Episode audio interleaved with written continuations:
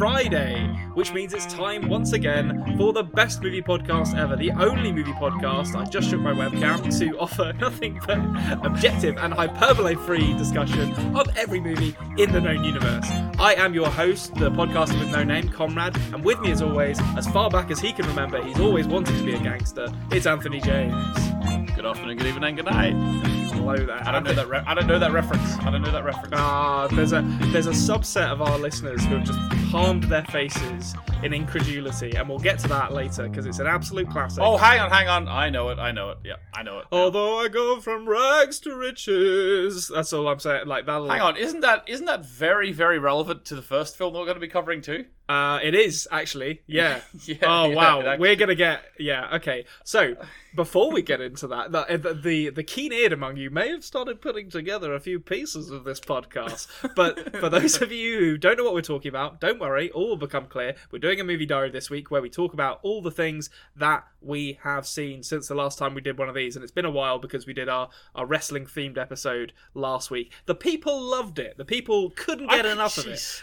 You know what? If we if we want compliments, Konrad, all we got to do is do do a topic that no one cares about. Yeah, do a topic that no one cares about. And everyone will be like, I thought I was going to hate this. And and to be honest, I don't care about the sport at all. But you know, you guys were all right, and that those were lovely compliments. If we can make, Yeah, thank you. if we can make you. If we can sort of maintain your general malaise towards a subject, but make you listen to us talking about it anyway, that's job done, as far as I'm concerned. Next week, hot dog eating competitions films. oh That's my god, we'll do. Kobayashi, Beethoven. Beethoven is that is the first one? is there a, there's a Beethoven one of those, film? yeah, one of the Beethovens definitely features a hot dog um, eating competition, as do many children's films. I'm gonna I'm gonna say it's it's, it's a natural foil for comedy. Um, but yeah, so we're doing a movie diary this week. Um, if you are new to the show, please uh, check our, out our other stuff on the Culture Cave on YouTube. Subscribe to us on podcasting apps if you haven't done that already. We're the best movie podcast ever. Give the show a like. Get involved in the comments. But other than that, I say it's time to talk about some movies. Let's do it. Movies. We all know what they are. We all know that we're here to talk about them by now. If you don't know that, I don't know what you're doing here, but stick around anyway. We need the views. Um, we're we're gonna start this off. I think we we've got a we've stumbled upon a theme. I'm gonna say this week. Um, unbeknownst to me, or or really even to you, uh, there's the, a pattern has emerged in our watching habits this week. Um, so I'm gonna say, Anthony, why don't you lead the way? Uh, Okay, so- with, with something. If if the plan has come to fruition, the name of this episode is is Robert De Niro ruining the legacy of his career? Uh, and of course, this is in reference to his new film which has come out, The War with Grandpa. Now, it's actually called The War with Grandpa, but I'm seeing on IMDb here it's down as War with Grandpa, and then it says The War with Grandpa original title, which makes me think somewhere in the world there was already a film called War with Grandpa. Which Oh, what's we- going on here? Uh, Yeah, or yeah, or I, I guess maybe they called it War with Grandpa, anticipating that maybe there might be a sequel to this lucrative franchise, and then when this film came out, they're like, well, probably should salt the earth of that one and just call it The War with Grandpa. So don't worry, this is the only one. There's not going to be any more of these. It's funny you say that because the film does tease at the very end that the war might be still going on. Oh, okay. Uh, okay, so basically, before I get into the actual film, let's let's start the discussion, Konrad. So, you know, the past, like I'd say, the last two decades, really, like so probably maybe, maybe Meet the Parents started it off. Robert De Niro has been taking a lot of roles in these very substandard family comedy films yes. that seem to be relegating him to the point in which people of like the next generation coming through, like fifteen year olds, it seems like all Robert De Niro is going to be is whenever they get to they get to like eighteen years old and they finally watch Godfather two, he's like a trivia point. Yeah. It's like their parents go, "You see Oh, him? it's, it's the guy from Meet He's the, the old he yeah he's the old man from the War with Grandpa. You know what I mean? And the, and the eighteen year olds are like, what? Yeah, I You can't know? believe he was a good actor once. Yeah. So, what do you think about his uh his his? At the same time, he's making money. What do you think? Yeah, so I think I, I have um, I've I've I've read a few things from from from the big man himself, big big big Bobby D, um, talking about his motivation for doing this, which is essentially that he got to a point in his career where he had so many like accolades and so much acclaim that he was like, you know what, I'm just going to make some money with my big films, and that will allow me to finance, uh, you know, putting his grandkids through college, and also allow him to work on smaller stuff for less money. To be honest, I've not seen any of the smaller films that he kind of, I believe, said he wanted to work on there. I've really only seen him turn up in these kind of movies, or I guess stuff like The Irishman. Um, in That was recent sort of a callback one, wasn't it? Yes, yeah. I mean, that was you know Scorsese basically being like, "Come, come back, Bobby. Come, come in from Yeah, the and cold." he, he was in he was in Joker, I suppose, as well. He was, Uh, yeah. that, that again seemed like he, he would have only he wouldn't have done that. He wasn't like looking for a more serious role. He just did it because of the callbacks to King of Comedy. Yeah. Because if you have joke, if you have him in it, you can't say it's plagiarism. But uh, but, but but yeah, like so definitely he's been on this strange path. Uh, so I don't know, like where do you fall on it? Do you, I- do you I think- like? I, I think it doesn't like obviously like in the cold light of day. it- Robert De Niro putting in a bad performance or, or being in a shitty film in the year of our Lord 2021 doesn't make his performance in um l- let's say a movie like Goodfellas for instance Mhm. um any any less uh, interesting or, or or less appealing I, I do kind of think I don't I, it's hard to, to to like kind of you don't want to be too judgmental of someone's someone else's career choices, but it is a little bit disappointing to me that it. I think it does tarnish his legacy slightly. That yeah. it puts an asterisk at the end of his career, being like, watch everything that Robert De Niro was in up until the year 1995, um, and then after that, basically just watch. I don't know, like The Irishman and Joker. I don't even think I put Joker in there to be honest. So Not certainly not for the I- Robert it's- De Niro it's- performance. It's better than Meet the Fockers. Like. I mean, it is, yeah. But I think if I was going to recommend someone, I, I, I thought Joker Oh, that's was okay. That's more of a Joaquin Phoenix vehicle. Yeah, I'd be like, watch it for the wacky um, for for stuff where it's like, oh, you need to see Robert De Niro's performance in this. When you when you compare it to you know like Raging Bull or you know Mean Streets, where, like these movies that are like defined by an amazing Yeah. performance from Robert De Niro, I can't think of that many that he's turned in in the last twenty five odd years, uh, which is sad. I think I, I I'm not too judgmental about it, but. Bec- Because you know we don't truck in hyperbole here on the best movie podcast ever, but at the same time, I do think it has tarnished his legacy slightly. What what, what do you what do you think?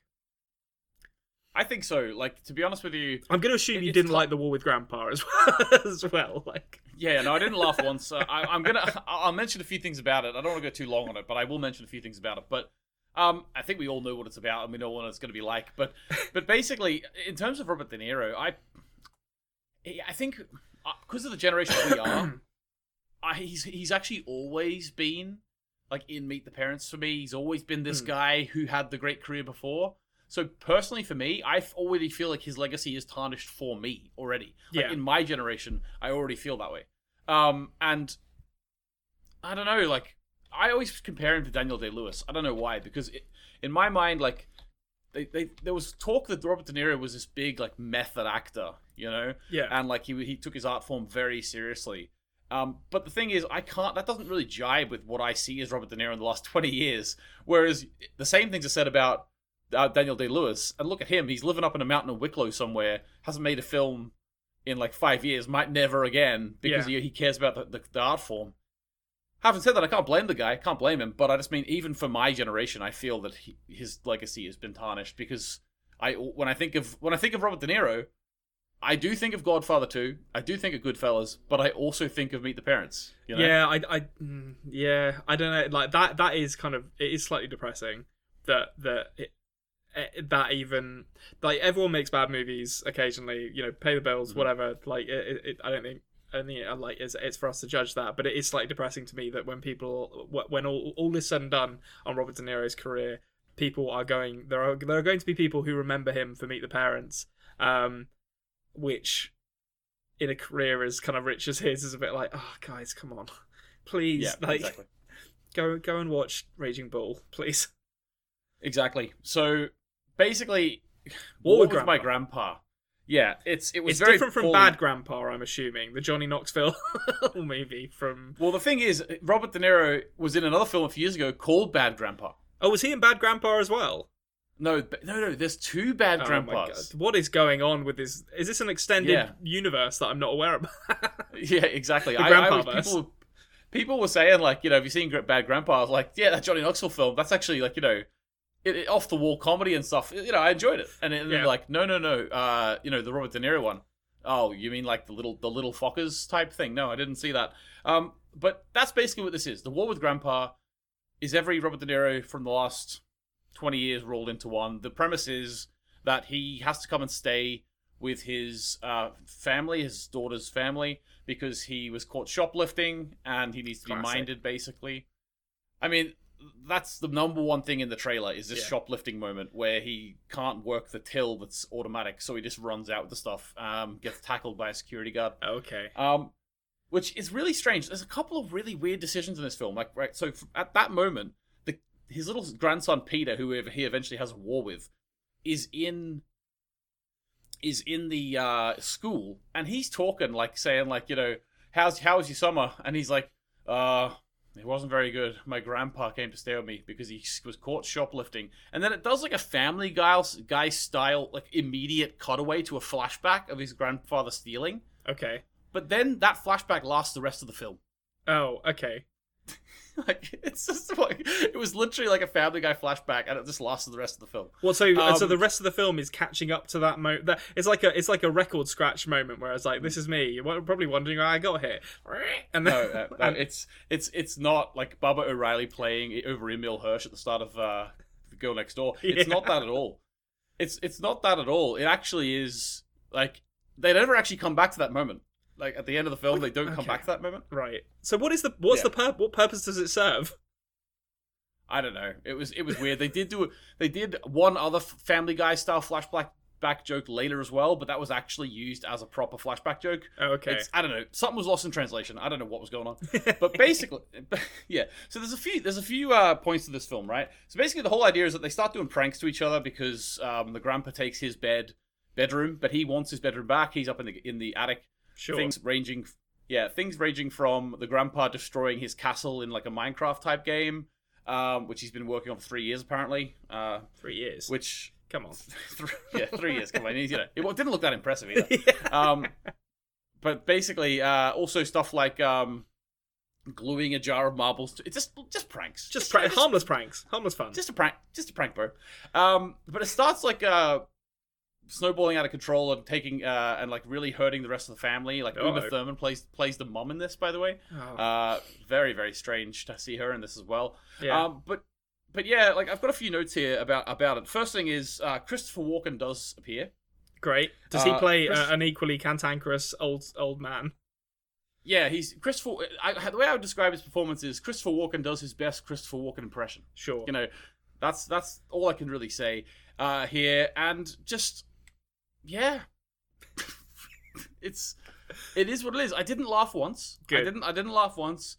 There was a whole strange storyline of Uma Thurman not wanting to accept. Look, it was quite interesting, I suppose, but the way it was the way it was put across was very strange. Uma Thurman didn't want to ex- um, accept her teenage daughter's relationship with a boyfriend, uh, and then in the end she did. But the thing is, right, that played a huge, huge thing, like a huge part of the end of the film. This boyfriend um, with, the, with the teenage daughter.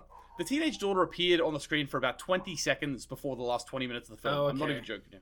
Because I mean, Not even joking. it- like if you were, you know, if you wanted to like make this as generic as possible, you would have Robert De Niro's character imparting little pearls of wisdom to the various members of the family that help resolve the young sister's boyfriend issues or something, and they t- they realize. Oh, he did. Yes. Yeah. Okay, great. So it is completely generic. that's good. That's, Yeah, that's good did, to know. yeah. Because uh, yeah, you know that's that's that's how you write that script. Is you say like, look, maybe Grandpa isn't such a burden after all. Um, yeah. so that's Like, I good to know like- that they haven't taken any risks. I, I, I- there was no risks taken. there was there was strange stuff like I don't know, like it's it's there was a boat chase when they were fishing illegally. sure. There was there was a, a repeated joke of Uma Thurman throwing things on a police officer. It's it, it was just standard, no risks taken. Not really. You're not looking for risks from this film, but you at least want it to be put across in a funny way and in a heartwarming way. Ah, uh didn't get didn't get that from it at all. Was Kevin James Um, in this movie? It sounds like suspiciously like a Kevin James no, movie no. to me. He's he's actually not. But I will say, see if you have a moment where you've got four old people uh, and four young people having a dodgeball fight together, Yeah. right? and f- it's very clear that there's only one girl in each group of, of them. Yeah. The way that you show that you're not sexist as a filmmaker is to have those two be like al- have a like an unspoken allyship and always talk about girl power. Like don't don't come on, don't make don't make like two of them girls. No no no no. Just don't, don't, don't make two out of the four of each team girls. What you want to do is just have one of each, Yeah. and then you can just say that they have girl power, and that covers that that checks the box for you. Yeah, and like, and as we know, only a quarter of the world's population are women, and they are Yeah. always talking about being women. That's all Yeah. they took. That's how all women define Yeah. their identities: is is we are women. Uh, Yeah. Don't worry about writing anything more than that. There's no more Mhm. complexity to them. I assure you. Um, and th- th- th- this film captures that perfectly. So very realistic in that regard. Okay, that's good to know that that that, that it, it's really hitting some hitting some high notes as far as uh, as far as plot and, na- and narrative complexity. Um, Yeah. Well, that sounds Do like not recom- do not Yeah, recommend. that sounds like a fucking shit show, to be honest, and I'm not that surprised by it. Um, okay, so I'm. I am. I tell you what. There was one I was going to open with. There's a 2021 film that's quite a big release, but we'll come to that after this because I think that this this Robert De Niro moratorium. It's a moratorium when someone's dead. Maybe I shouldn't say that. The- the- it's something to do with the death. I don't know what it has to do with death, but it's Yeah. something to do with uh, death. I don't wish death on Robert De Niro. Right? I, I'm very. I'm a big fan of Robert De Niro. Please, yeah, don't, I, I like him as a person too. Yeah, he seems like a good guy. He seems he seems to he's in that kind of Harrison Ford mold of like old man who just doesn't give a shit anymore, which I can respect. Like I like it when Yeah, I love like all, all the young celebrities like coming out and really like you know like pushing agendas and stuff. Or you know agendas aren't always bad, but like No. pushing the political thing, saying like you know spelling out how Trump was bad. Whereas Robert De Niro comes out and goes fuck Trump. yeah, fuck him, fuck him.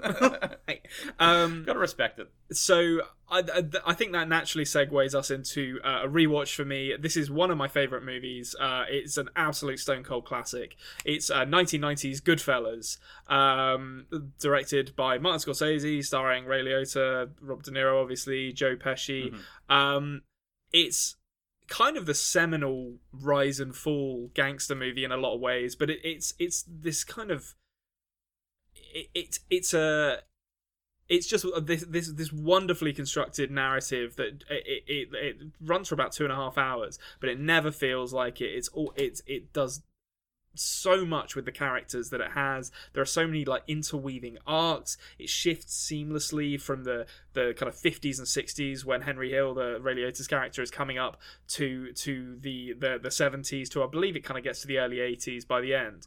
Um, and it's just um, an absolute masterpiece of of cinema. Um, I think the the soundtrack is phenomenal. Um, it's it's got that classic like we it's almost like a it's almost like a trope now of gangster movies to have these kind of like uh, crooner uh, songs in them from the 50s and 60s. But Martin Scorsese was like kind of the guy who who created that. Um, Yeah. Not just I, I I mean he was he did do stuff like Mean Streets before this, which is technically also a gangster movie, but this is like the gangster movie to really nail that. Um, and and and this is quite frankly s- simply one of the best movies I've ever seen. Uh, I I would Mhm. recommend anyone watch this movie. Yeah, no, I, I have fond memories of this movie too. I, I, I haven't um I've only seen it once, uh, a good few years ago now. Um, and I can't I can't, can't remember. Actually, it's probably time to rewatch it actually because there's a lot of details that are fuzzy in my mind about it. But I, I as you say, I remember I remember loving it. I lo- I love a film. We've talked about it in the podcast before. I love a film that sort of chronicles someone's life for a big span of their life, yeah. you know, and goes through the years. I, do- I do love that. Um, and yeah, I, I have very fond memories of this film. Martin Scorsese, one of his best. Um, Mm.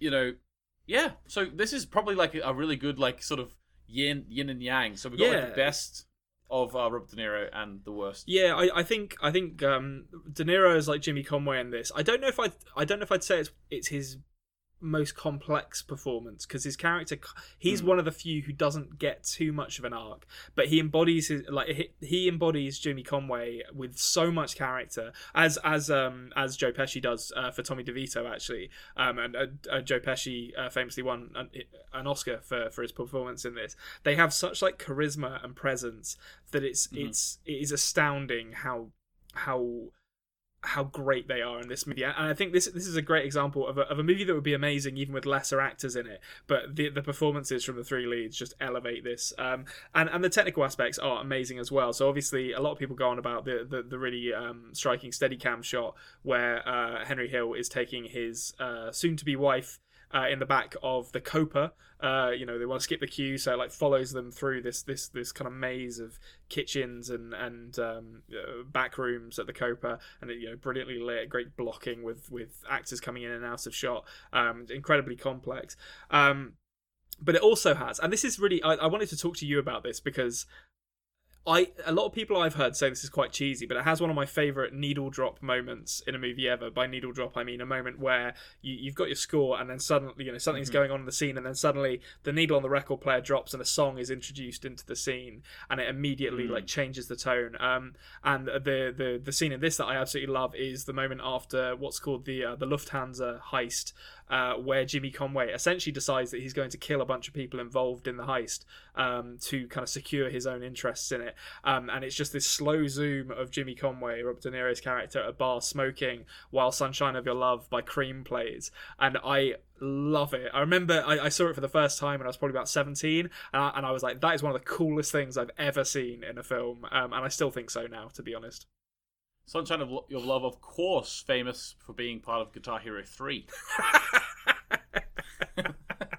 yep, that's what it's famous for. Don't let don't let Eric Clapton tell you any different. Actually, no, hold on. Was was he was he? I think he was in Cream.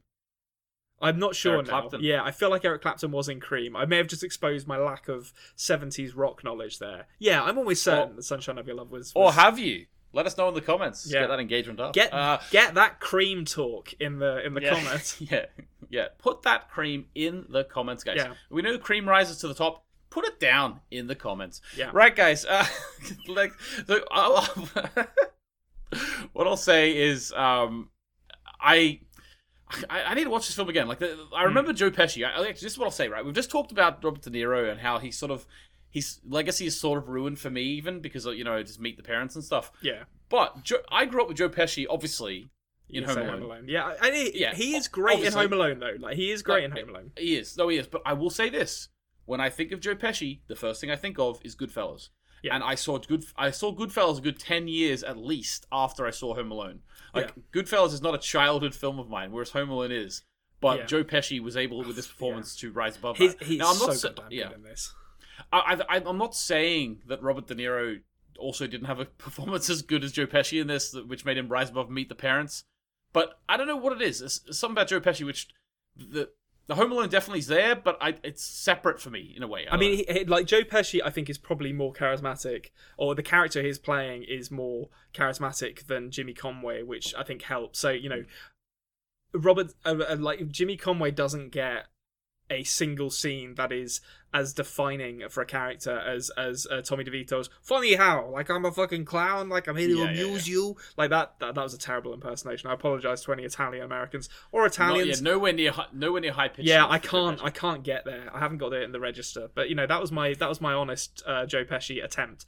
Um, but you know, that scene is you know parodied. All there, there's loads of bits of Goodfellas that are that are parodied at this point because it's such a such a famous and well loved movie. But that Yeah. that uh, you know, funny how scene is such a brilliant scene just because of how it like goes from the charisma of Tommy DeVito, like everyone's laughing and you feel like you're part of the part of the you know the, the gang who are laughing at the stories to this immediate tension and then back to laughing. And it's it's incredibly funny and then incredibly tense and then incredibly funny again. And it's all in his performance um Yeah.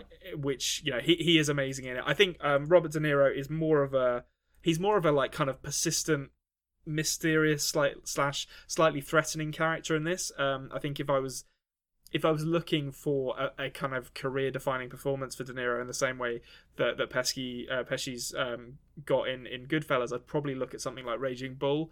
Um, but it's King also of Comedy. I'm telling and, you, and King of Comedy. yeah, Comedy. I, I still haven't seen King of Comedy, but I've heard amazing things Mm-hmm. about that. Um, I think it's also difficult for De Niro because he's had so many great movies, whereas Joe Pesci Yeah, Um, had less. Like, yeah, and, may, and, and- yeah, and maybe that's why, because my mind goes to Goodfellas for him, Mm. whereas Robert De Niro, my mind doesn't go really anywhere because he's got so many good ones Yeah. and so many bad ones. yeah, absolutely. Um, but but yeah, so Goodfellas. I, I I don't think I need to say that much about it. If you haven't seen this movie, it is amazing. It's one of the best gangster movies and one of the best just full stop movies ever made. So do yourself a favor, seek it out. Yeah, awesome. Okay, uh, good stuff. We're gonna go to my next one then. Yeah, let's do it. Okay, so my next one, um, cast your mind back to 1992. Uh, Uh, hold on one second. year- Okay, I'm in 1992. Whitney Houston is top of the charts. The Bodyguard is in cinemas. Year, I was one year old. Remember it well. I remember it well. Um, three years before the uh, stick up the throat incident. We'll talk about it another time. But uh, basically, okay. So basically, I'm asking you cast back time. Robert Zemeckis was king of the world, right? He was he was up. He's had Back to the Future one, two, and three. Yep. He's work. He's he's got a film in production. Forrest Gump's coming. He's Another riding couple high. Of years. Yeah, he's got another couple of years coming. What does he choose to do between Back to the Future three and Forrest Gump? I don't even know what this movie is. What did he choose to do between Back to the Future 3 and Forrest Gump? Death Becomes Her, starring Meryl Streep, Bruce Willis, and Goldie Hawn. Oh, is this the one Now- where she dies and comes back as a ghost? No, she's not a ghost. She's like she takes a potion that makes her like basically she can't die. So like she she's technically dead, but she's like not dead. Yeah, I Um, know exactly what this movie is. I did not realize is- this was really a, a Robert Zemeckis. That's interesting. Robert Zemeckis two years before Forrest Gump. Yeah. So this is re- such an interesting. Ta- uh, if you were to watch this now, right, without knowing the context of when it was made, you might just think terrible film from back in the day. But the fact of the matter is, this was made in 1992. This this film is 100% a callback to Rocky Horror Picture Show, Little Shop of Horrors, you know, those farcical, over the top, uh, comedy sci-fi things. Yeah, Like, like, comedy horror almost. Like Com- comedy horror. Yeah, it's definitely it's calling back to them in the even in, in the way it's shot. It, do, it doesn't look like it's made in 1992. Hmm. If you were to watch this film, you would assume it was made late 70s, early 80s. You you would just assume that yeah, because of the style of the camera work, the style like the costumes. Bru- Bruce Willis has these huge glasses with a mustache. He looks like he looks like he's something out of Rocky Horror Picture Show or something. It's it's really crazy and it's funny and uh, just uh, if you haven't seen this film, go and watch it because you know by no means is this is this a is this a classic. But it, but it is calling back to classics of this this genre, which is hard to pin down for me. It's like a very particular farcical. It almost feels like a Noel Coward play. yeah. I mean, Like- it, it's got goddamn Meryl Streep in it, so like, it's it's you know, there's some Yeah, quality like- here. Like yeah, Meryl Streep does a good job in it. Like, but but it is very over the top. Like it's Mm. meant to be. You know, um, it's very much like Blithe Spirit. Like so, Blithe Spirit was an old cow play where one wife comes back from the uh, as a back as a ghost through a medium. Uh, you know, sort of uh, looking looking for her in the afterworld or afterlife, whatever you say. But it's like that. Uh, but it's made in 1992, and it's, it's uh, one of the writers of this, I've just looked this up because I, I I have seen Death Becomes Her, but not for a long time. I saw it when I was a kid. I vaguely remember on the cover uh, is a um, someone is holding Goldie Hawn's severed head, um, and she's kind of making a like oh like face, like to, to let you know it's all right. It's a severed head, but it's a comedy. She's all right. yeah, Um, yeah, yeah. She, she can't feel anything. Yeah, I, I'm almost certain that happens at some point in this movie. I haven't seen it for a long time, but but I've just looked up who was involved in this. Fucking David Koepp um, wrote this. Who also he he wrote uh, I think he wrote Jurassic Park, Mission Impossible, and something else that was a really big movie. Obviously, Jurassic Park was adapted from the Michael Crichton Yeah. novel. But what's going on, Robert? like, like, like this is this is the thing, Konrad, is that that's like watching this film. The reason why I actually really liked it was because watching it. It's made in 1992, as I say, but the style and the the genre of this film, it is very much a callback to late 70s, early 80s, just farcical farcical comedy horror, and and because of that, the people who were involved, Robert Zemeckis, David Koepp, as you say, Meryl Streep. I got the impression like this was like a, a little passion project for them yeah, uh, and they, and because they're such great, gr- such such good at so so good at their job, they were able to actually really make it authentic and feel like a film from that time Yeah. to the point where it actually doesn't really come across as but anything special. It just feels like a film from 15 years before it was made. I, I need to check this out uh, in in in my adult life because I don't remember it being that pulpy, but it sounds like that's kind of what you're what you're describing there is something that's very it's much not aware. as it's like it's not as pulpy. Like it definitely knew the year it was being made in in terms of that. Mm. But there is like heads being turned around. Like they they were they were utilizing modern techniques to sort of bring their own touch to it as well. Like they did have some CGI and stuff for Meryl Streep's head being twisted about and stuff. Oh Like yeah, I guess it was Meryl Streep who had her head cut off um, in, on the on the cover. Probably not Goldie Hawn. Now I think Uh, yeah, it. well, well, basically, Goldie Hawn plays Goldie Hawn plays the partner of Bruce Willis. Um, so Bruce Willis is Doctor er- Ernest Menville, and Goldie Hawn is Helen Sharp, and they're like together at the start. But Yeah. then within the first five minutes, Meryl Streep's character Madeline Ashton uh, steals Bruce Willis away. Uh, and this is like the fourth boyfriend who has went from Goldie Hawn's character to Meryl Streep's character. Oh, So- okay. and then it, and then it does a seven years later card, and Goldie Hawn's character is in like a mental institution, and she's like really overweight, and it keeps focusing in on in on a really overweight bomb. By the way, it's Oh. really weird. Like it just keeps showing it. You know, Great like- fat shaming humor of the early nineties. Yeah. so she's just really fat, and then and then what happens is is that um she realizes, oh my god, I'll I'm gonna get my my, my own back at her. And then it goes seven years later again, and straight away, straight away. Uh, I love that. Just fourteen years. Don't worry about it. Well, yeah, she's lost all the weight. And Oh, she's great. back to get her get her man back. Um, but uh, Meryl Streep basically then she's she's in the public eye and she's an actress and she wants to be forever young. So she gets word on the street of this particular uh, place she can go, which she can get some potion, which will make her forever young. is is she Um, sold it by an offensive Asian stereotype? No, she sold it by Isabella Rossellini. Oh, okay, fine. Yeah. Well, that's. I mean, that's Isabella still. Rossellini wearing nothing but gems covering herself. Yeah, sure. Okay, so vaguely offensive in its own way, but uh, uh, not not the not the stereotype I, I assumed that they were going to use. No, no, no, not not not at all that. But So um, the eggs on basically, my face. Here. Yeah, it is definitely. so so Meryl Streep takes this stuff. She she ages, you know, back to thirty or whatever she's meant to be, and yeah. So the rest of the film is a bit of a farce, and it's really good fun. Yeah. It's really good fun, and, and it just it, it it's it it feels out of place in a way. It's like it was made far too late, but in the same way, it's it's got a bit like I like it for that. It's also got a little bit of I suppose it's just because of the de aging, but it's got a little bit of hocus pocus in there too. Yeah, it Um, sounds like it sounds like it's got a little bit of that in it, and um, Mm. yeah, I kind of I I I hadn't I'd never realised that this was a Robert Zemeckis movie, and it's really odd timing for him career wise. Yeah. But but I guess I mean you know Back to the Future kind of proved that if you get a genre film that he cares about, he can do really really good stuff. Um, and it sounds like you know maybe this is the case with this one as well. I, I feel like I should check this out. It's just good fun. You know, it's just good just fun. good clean fun um Yeah. okay so i'm i'm going to talk about something that is also kind of good clean fun um in a slightly different way um we were always going to have to talk about this the in French.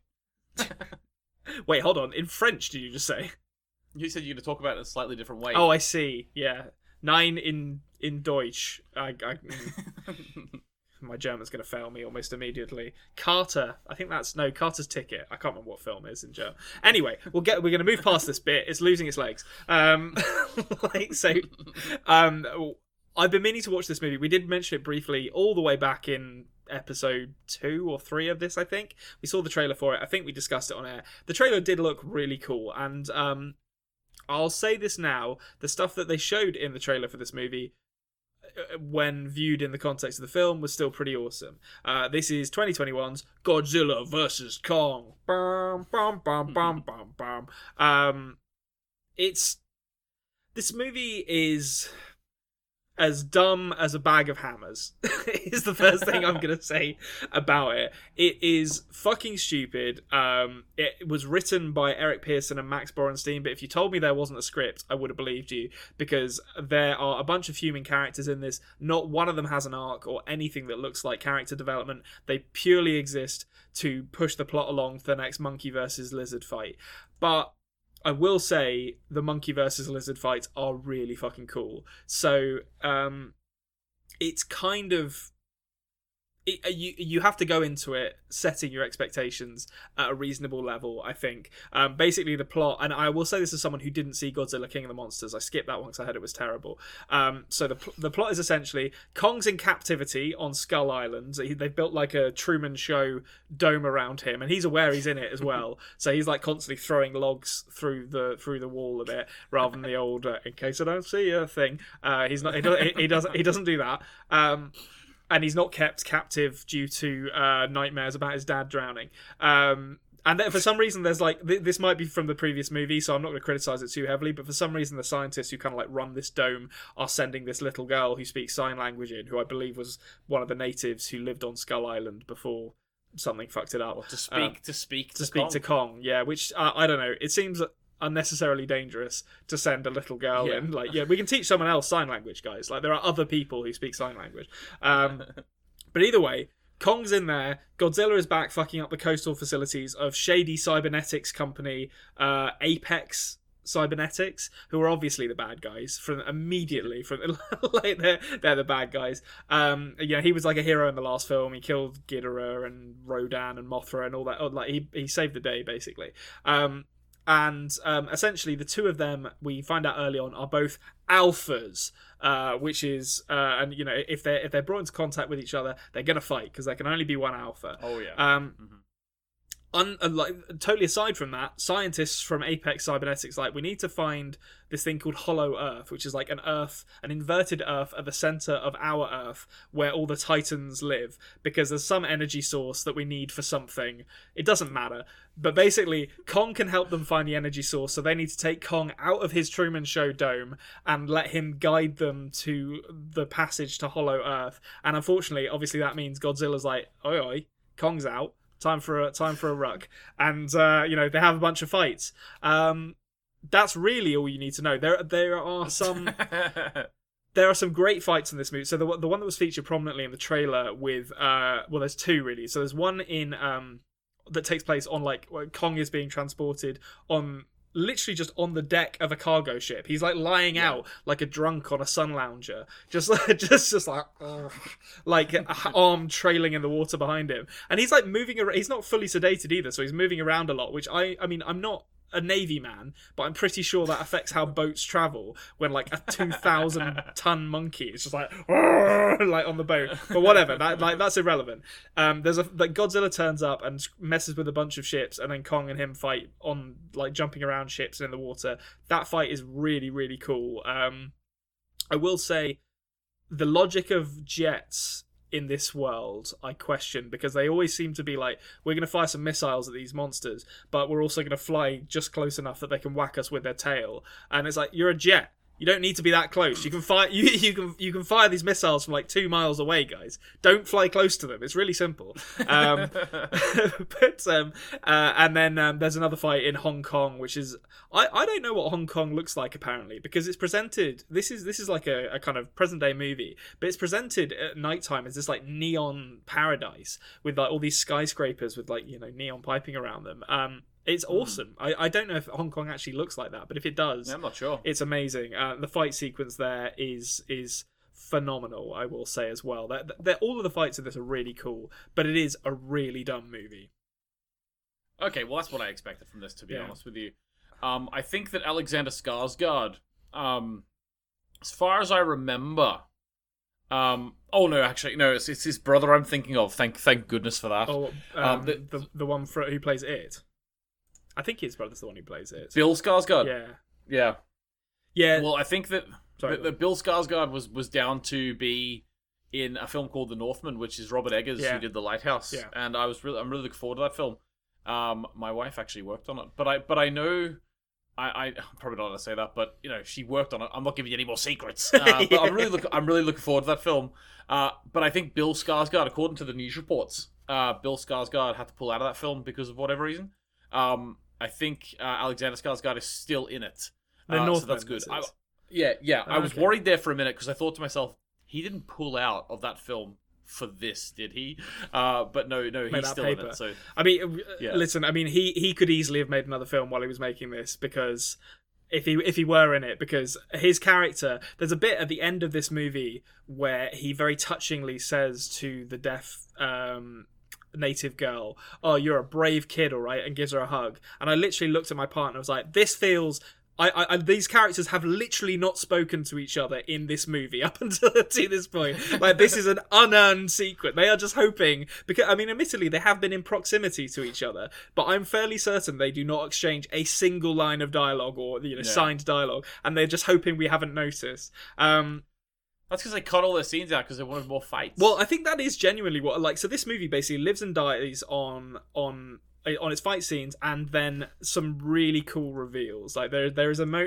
So the, the one thing I will I will say in terms of the um the non-fight aspects of this movie that I really loved is the production design is just as stupid as the movie, but it's kind of in a knowing knowing way. So that, that like they they there are these ships that they need to. uh pilot to go through the portal to Hollow Earth, um, and uh, they're called heave ships. It's like it's it's an acronym. I don't know. It stands for something. Uh, heavy Earth, or Hollow Earth, probably. Actually, thinking about it, alternate velocity. Vehicles. Let's say vehicle, sure. Um, but but like we don't know what they look like until they get in them, and when they get in them, this crew are wearing matching gold and black jumpsuits, and the ships look like something out of like a 70s sci-fi. Like they've got red LED piping along the sides, um, and loads of like blinking lights little that plexiglass uh, domes. Yeah, yeah. Well, no, not plexiglass domes, but the entire front is like plexiglass. They look like some. They look like ships out of a cheap '70s sci-fi, which I was 100% on board with.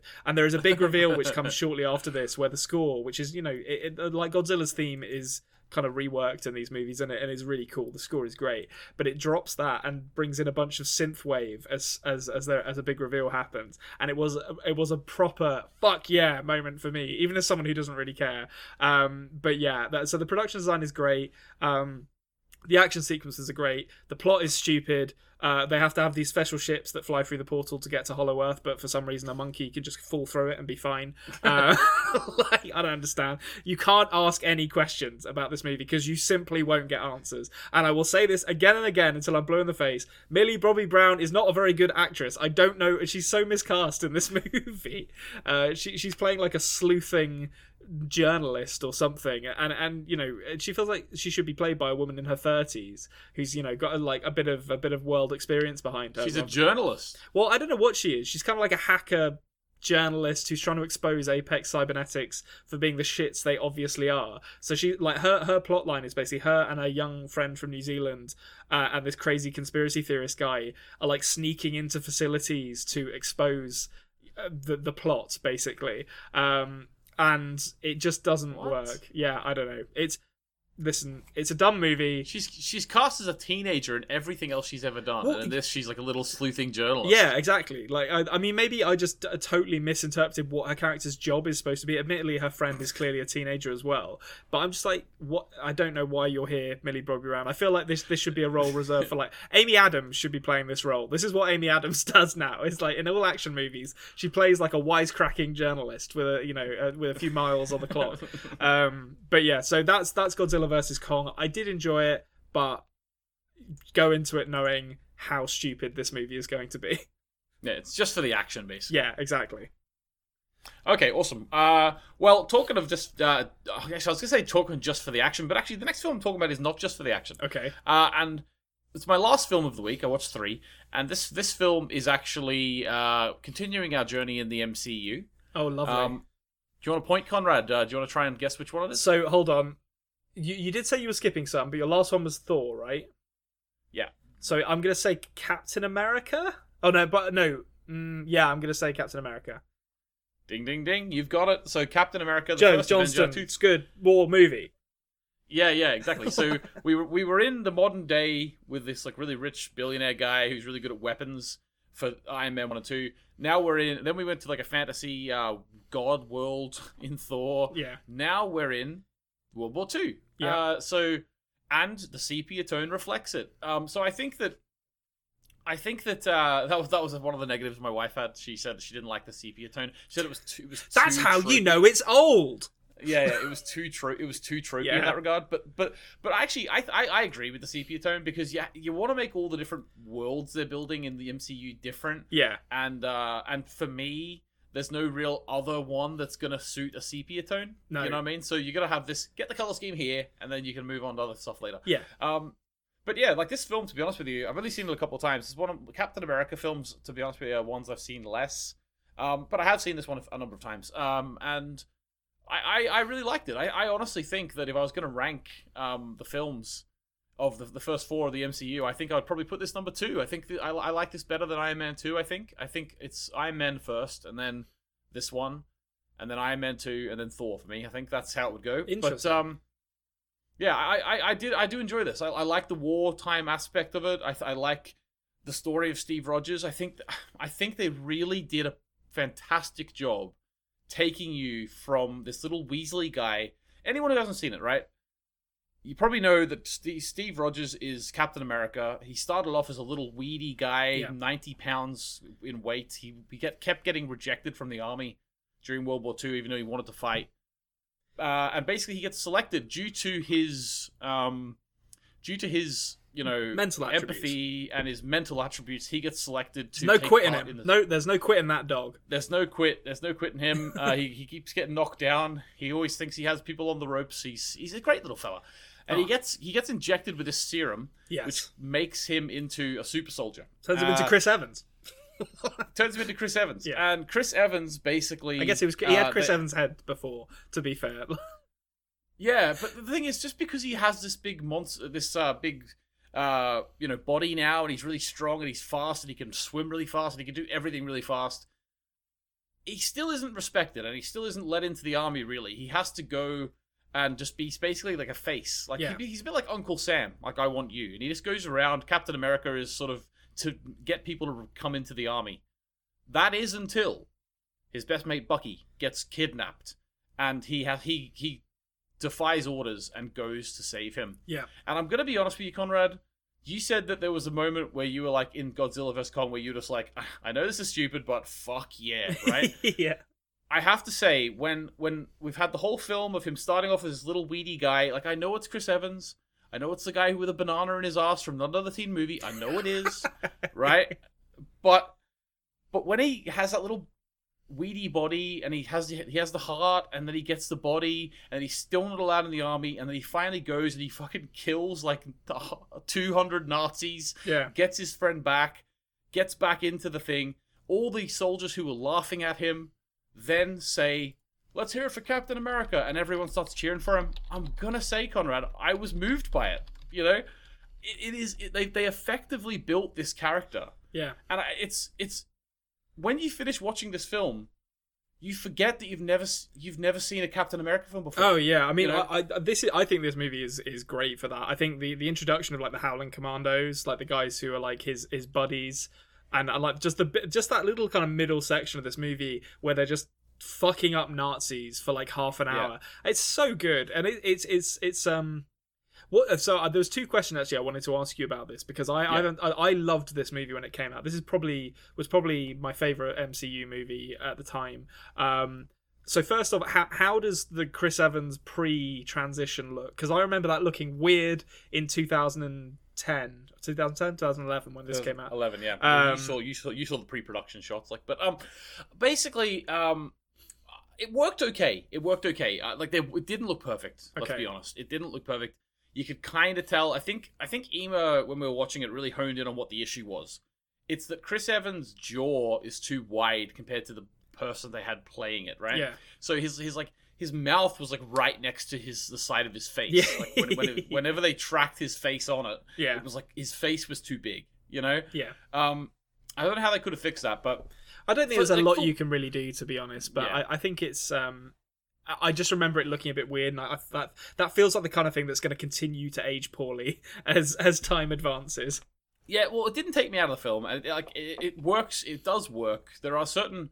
His head just is a bit too big, you know. It, Yeah. it looks it's, it's a little it's a little strange. He looks more like he looks a little bit too childish because of his head being a bit bigger, you know. Yeah, um, which sort of it doesn't really take me out of it. So as I say, I, I honestly, Konrad, when I think back, right, we've got Thor as a superhero, We've got Captain America as a superhero. We've got Iron Man as a superhero.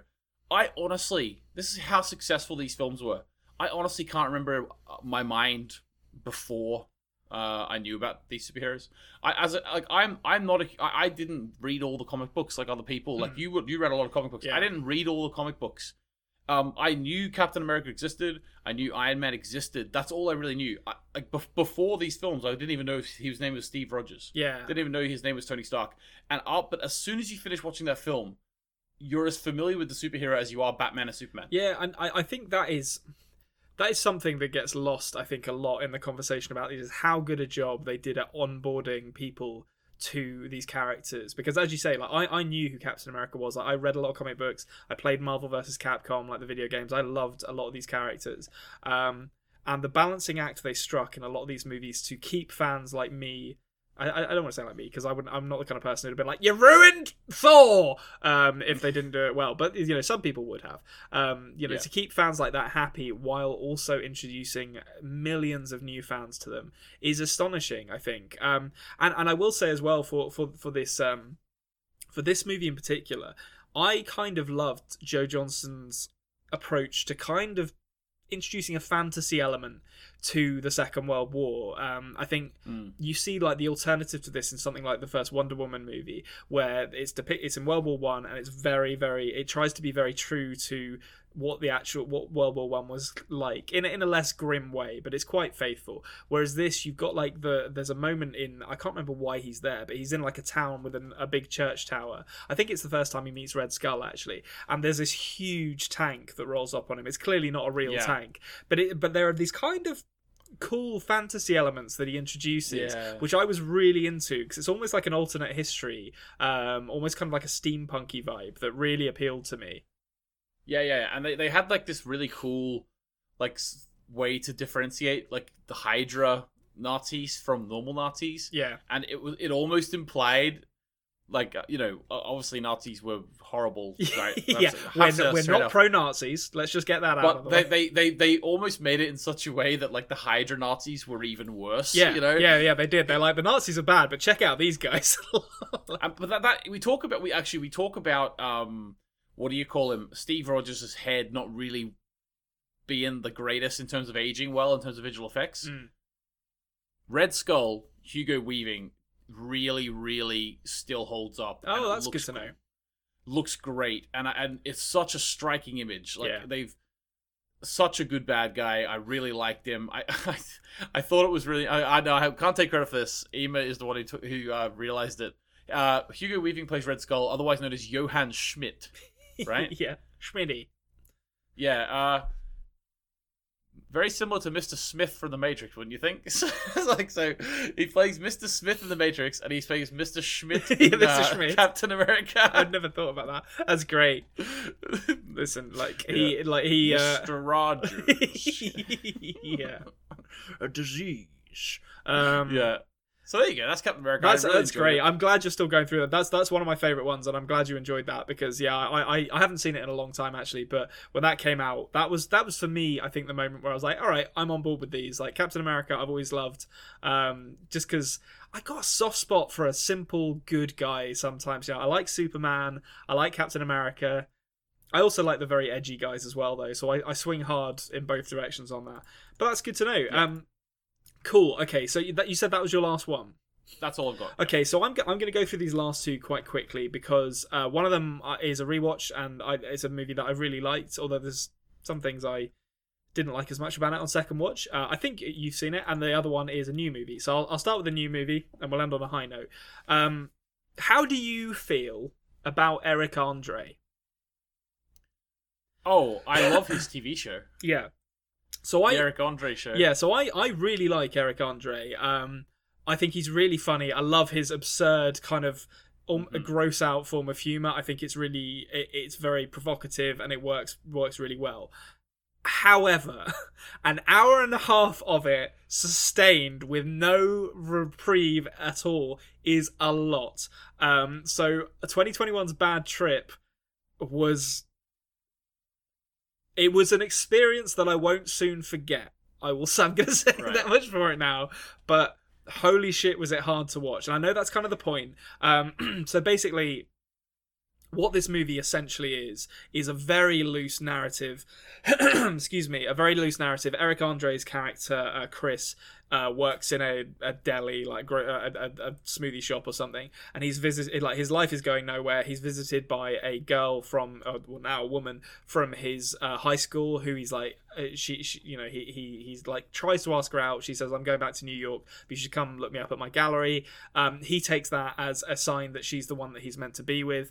Um, and so uh, this sparks a um, an odyssey where him and his friend Bud, uh, who was uh, Daniel Kaluuya's friend in Get Out, um, uh, go on a cross country road trip to meet the woman of his dreams again. And this is essentially this is a very loose narrative that basically allows them to do a bunch of Eric Andre sketches with the members of the general public, um, where things go get increasingly awful for, for them. I'm going to say. Um, so is there an is there an overarching like message like there would be in like say Borat or something? no, I mean the the message is he's trying to get with this girl. Um, and it's like a buddy road movie essentially. You know, he Okay. he and his best friend Bud, uh, you know, they have fallings out, they get back together. It's very very generic the narrative. So he's not he's not like Eric Andre's not trying to make some sort of political statement with this. I don't- 'Cause I don't in think the past so. he's he's touched upon that sort of stuff in the past. Um, he's, he's just making he's just literally making like a romantic comedy. Yeah, I'd like so. Yeah, it's basically a romantic comedy if every single scene took place around members of the public uh, and something awful happened. Basically, basically. okay. So, um, and so I, I will say some parts of it are really funny. Um, I think the, the, there's a character pursuing them because obviously you need an antagonist, uh, played by Tiffany Haddish, who is Bud's younger sister, who is in prison. I like Tiffany. Yeah, Haddish, Tiffany, she's really funny in this, and she gets basically all the actual jokes. I would say uh, she basically plays a convict who breaks out of prison in a very funny scene where she drops out from underneath a prison van and asks a man cleaning a wall to to, to, to help her, who's you know not involved. Um, and then she keeps on coming back and being like yeah, trying to hug him, and then like prison guards keep asking him which way she went. It's, it is very funny, but um, but she she's she's pursuing them because they've stolen her car basically. Um, so she gets most of the jokes, and there are some very funny uh, bits in this movie. Um, but there's there there is okay. So I, I I'm gonna go. I'm gonna name some things that happen in this movie just to establish what kind of stuff you're expecting um, to see here. So this is the first half hour of this movie. We have Eric Andre's character putting his hand in a blender in his um in his in his smoothie store or whatever with fountains of blood uh, spraying Oh, everyone and him screaming. Um, we have him uh, projectile vomiting over a crowd at a country and western bar. Um, we have um, him and uh, his bride to be in a dream sequence assaulting a blind man in a park while everyone watches, um, and him being graphically sexually assaulted by a gorilla at a zoo after he decides to climb into the enclosure to take a picture of it. Um, so that's the that's the level we're dealing we're dealing with here. Um, and that's only in the first half hour. And this is an hour and a half mo- movie. it is, um, yeah, it is an experience. I I can say I won't soon forget it. I can't honestly say I enjoyed it. I think an hour and a half in one st- like steady stream is too much. But there are funny bits in it. If you love Eric Andre, maybe check this out. But it's it is rough. I was watching like the whole thing through my fingers, basically. This seems so strange that like this type of comedy is getting made into a film. Like this really seems like this is like this should have been made in like Tom Green's heyday. Yeah, you know it, I mean? it feels like exactly that kind of movie, like a Tom Green gross out comedy, um, just taken to another level because Eric Andre is willing to walk around a country in western bar pretending to piss on people and then the comedy comes from rednecks essentially threatening to to fight this this pair of black guys in a country in western bar in like Georgia. Uh, and you know obviously and you know God. it's pretty fucking it's, it, and it's you know it's pretty realistic to be honest. Um or like him going up and saying he's going to kill himself to uh, an army recruiter. And and just like the guy just having to deal with it it is funny like there are funny bits but it's Where is this in the UK? Is this on Prime? uh this was on i think it's on netflix actually i think i watched it on netflix yeah Okay. um I, I actually want to watch this now. like i say if you really like eric andre you might enjoy it i didn't enjoy it there are bits of it that are enjoyable but holy shit it is hard to watch um yeah, yeah, yeah. so yeah that's bad trip God, God be with you if you decide to, to watch that. Um, so, um, and the last movie that I'm going to talk about this is this, this is going to be. Uh, this is a different kind of comedy we're going to talk about here, and I believe you've seen this movie. Uh, correct me if I'm wrong. Um, this is a rewatch for me. My my partner basically revealed that she'd never seen uh, Spinal Tap or any of the Christopher Guest kind of mockumentaries that uh, kind of took a lot from Spinal Tap. Um, and we had been watching uh, Schitt's Creek. I don't know if you, have you ever watched any of Schitt's Creek? I've seen a few episodes. My wife, my wife is a fan of it, but I've watched a few episodes. Yeah, so I, I don't love it, but but my, my partner's really enjoyed it. So uh, and I was talking about uh, movies with Eugene Levy and Catherine O'Hara as like the the leads, uh, which led to us watching uh, A Mighty Winds, the 2003 mockumentary directed by Christopher Guest of of Spinal Tap uh, fame. Um, basically tells the story of a like folk music producer who dies, and his son wants to put on a big tribute concert, and getting all these big acts back in town to to do it. Um, and uh, it stars. It's it's kind of an ensemble, really. It's not really starring Eugene Levy and Catherine O'Hara, but they are um, Mitch and Mickey, this kind of like rom- couple who are romantically involved making music who broke up and they have to get back together. It's got Harry Shearer um, and uh, Michael McKean and Christopher Guest as a band called the Folksmen, who are like the legit kind of folk trio. Uh, and then it's got John Michael Higgins and Jane Lynch as the um, the sort of clean cut pop folk act. And it is this is a really funny movie, I have to say. like it's it hasn't aged badly for the most part. There are a couple of really badly dated jokes in it. Um, but uh, but a lot of the jokes are still great in this. I I haven't seen this. Oh, okay. Um, I thought I, I I thought I watched this with you, but maybe maybe I'm misremembering. no, no. This is this is absolutely hilarious. Do you know what you watched with me? What's that? Windy City Heat. Oh, yeah. And then maybe what, that's what I'm getting. Windy City Heat's a great movie as well. yeah, yeah, yeah, yeah. Not the same kind of movie, I will say. But like, well, I guess it's a mo- that's kind of a mockumentary as well, or just a. It's kind of like it's it's actually a bit of a mixture between that and also like the Eric Andre uh, yeah. real life. I mean that is yeah, that prank. is, that is just like yeah that is just like the Eric Andre thing, like setting up horrific scenes for this person to to be abused in basically. Um, but uh, but yeah, so I mean this is this is like kind of a musical mockumentary, which I'm always a big fan of, particularly when the music is great, which it is in this. I I didn't actually check to see who wrote the music for this. I don't I don't know if it's the same person who they got to do the music for for This Is Spinal Tap. Um, but the the relationship between Eugene Levy and Catherine O'Hara's characters is really sweet, even though it's not romantic anymore. And that's kind of Mm-hmm. where the movie hangs its its emotional hat is is in these two kind of learning to um, be creative and put put aside their differences, despite the fact their relationship has kind of had to move on. Um, and then beyond that, it's the it's really the ensemble cast um, just getting ridiculous jokes that it that is uh, that is that is like kind of the core of the movie. So um, John Michael Higgins and Jane Lynch as like the clean cut guy and the former porn star who like kind of form their this this. Uh, this recreation of an old folk band are, are fantastic and Fred Willard I've got to mention Fred Willard he he's when you when you have Fred Willard in a movie, you kind of know what you're getting from him because he's always kind of the same character and he's always fucking hilarious. Um, so in this, he plays like a kind of former shock jock slash child star. Oh, He wasn't even a child star. He's like kind of a, a young twenties star who had a couple of catchphrases and is well past his best and is kind of has kind of tagged along with this folk group and all like throughout the entire movie, he's pitching these awful ideas for these acts to do and and and it's just it's non-stop comedy gold from him. Um, yeah, he he is. I, I I I don't think I've ever seen Fred Willard in anything where I didn't love him. Frankly, Yeah, well, the main one that sticks out for me is Anchorman. yes, yeah, he's great in Anchorman. Yeah, Yeah, yeah, yeah, yeah. But, but I know what you mean. Like he always plays a very similar character. yeah, It's, his, his name in this is Mike LaFontaine. yeah, That's what his name- yeah, and he, he's got like really spiky hair. He looks kind of like a proto Guy Fieri almost in this movie. Although Guy, Guy Fieri might have been around in 2003, so you know, let us know in the comments. Was Guy Fieri around? He was definitely born. He was born. Definitely He born. was born. That's true. But had he had he been molded through the crucible of online? Actually, I don't even know what he got famous through. I guess he had a cooking show at some point. Diners, drive-ins, and dives. He had that show. Oh, okay, fine. Yeah. Well, so had that happened in 2003? Who knows? I'm not sure if he'd went Super Saiyan yet by 2003.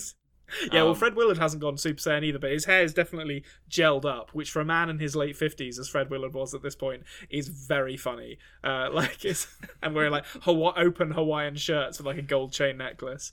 Um, he just has he has no desire to make himself look anything other than completely stupid in this movie, uh, and it's brilliant. Um, so yeah, it's fantastic. it- it's still very funny. The music's great. I will add a brief addendum to say. Um, that the folksmen include Harry Shearer, who you know a lot of people will know from The Simpsons as like the voice of Seymour Skinner and um, and a bunch of other deep voice characters, and and basically his character is played for laughs as oh he's he's kind of strangely effeminate for like the bass singer in this band. You know he moisturizes his skin and you know he looks after his nails. And then at the end of the movie or in fact actually in the en- ending credits like an epilogue in the ending credits it's revealed that he has uh, come out as trans and is now uh, now a woman. And it's played completely for laughs. And it's Yeah. uh, it's one of those things where it's like oh mama that joke could do with not being in this movie anymore to be honest because it is Yeah, it's like back in that era, like even though it was only 20 years ago, like it's not long ago that even the word tranny was acceptable. Oh, absolutely. in films. Yeah, like I, I, I. It's interesting how much stuff has changed for the better. I hasten to add in the last even ten years, probably. Mm-hmm. Like I look back to stuff that I found funny, and and I, I like I, I, I kind of look at, the lyrics of it now, or you know the, the the makeup of the jokes now. It's like Jesus, that is not aged well at all. I can't believe we, that was okay. Um, and this is a great example of that. You know, it's a really good movie, um, and it's a shame that it has that joke there because for the most part, the humor in it is very innocent. It's not really poking fun at anyone. So it's this really kind of oddly mean spirited joke that comes at the end of what is otherwise a really wholesome movie. Um, yeah. doesn't doesn't ruin the movie. You know, been, I think I've been pretty open about the fact that I I think with stuff like this, you have to take it for the context of when it was made, and obviously when something's uh, problematic elements outweigh its contributions to Mhm. that Yeah. positive contributions. That's when you say, okay, maybe we should stop celebrating this. And I, I don't think this movie has got to that point, but it is you know disappointing all the same. I will say. Yeah, yeah. I also think that the, the fact, the reason why when you're younger and you find you find those things funny, whereas when you grow older, you're like, how how is that acceptable? How did I find that funny? Yeah. It's lit it's literally just because at the time, you know, you were ignorant to Yeah. to the fact you didn't know anyone who was in that situation. You didn't hear stories of people suffering, and at the time, you just thought it was an abstract idea that Yeah. you thought was a bit humorous. Uh, whereas as you grow older and you learn, one would hope that you're able to look at it with a more understanding eye, and therefore you don't find the same thing funny again. Do you know what I mean? yeah, you realize that that maybe maybe like trans communities aren't aren't the marginalized group you should be making fun of. Maybe maybe maybe Yeah. target people who are a little bit better off. like Punch up. Yeah, pu- yeah, down. exactly. Punch up, maybe that would be a good idea. No. Uh, and and to be fair, this movie does plenty of that as well. But yeah, that joke does not land. It's a bad joke. I I didn't appreciate it at all. Well, when you punch up, it's satire. When you punch down, it's bullying. Yes, exactly. That's an excellent an excellent turn of phrase and and an excellent way an excellent message on which to end this week's show. I'm going to say we've we've punched up at Robert De Niro's career this week, um, and hopefully, Bobby, if you're listening, we love you. Please go back to making good movies um, because God love it. It's, it's like pulling teeth sometimes getting through his the last 20 years of his career. Um, yeah. it's so this is naturally going to lead us into uh, asking, as we always do, one simple question, and that is, Anthony, what is your favorite movie? It's got to be Death Becomes Her. Great, I'm gonna watch that movie. It sounds really good. Um, my favorite movie is Goodfellas. It goes without saying. Um, join us next week, please, for another movie diary. No more themed episodes for a little while. I think we might have to talk about one off air. We might have one in the pipeline. We'll see. We'll see what's happening. We'll see what's happening. But next week's going to be a movie diary. Uh, thank you to Nancy Wyatt and Jared Iscariot for the use of our theme song. You can find links to their stuff in the, the thing down down there on on YouTube. Thank you to you for uh, listening. If you haven't already, please subscribe to us. Not not you, Anthony, to the listener. Um, please subscribe to uh, to us on the Culture Cave on YouTube or the best movie podcast ever on podcasting apps if that is your preferred method of consumption. And we will see you same time, same place next week. And cut.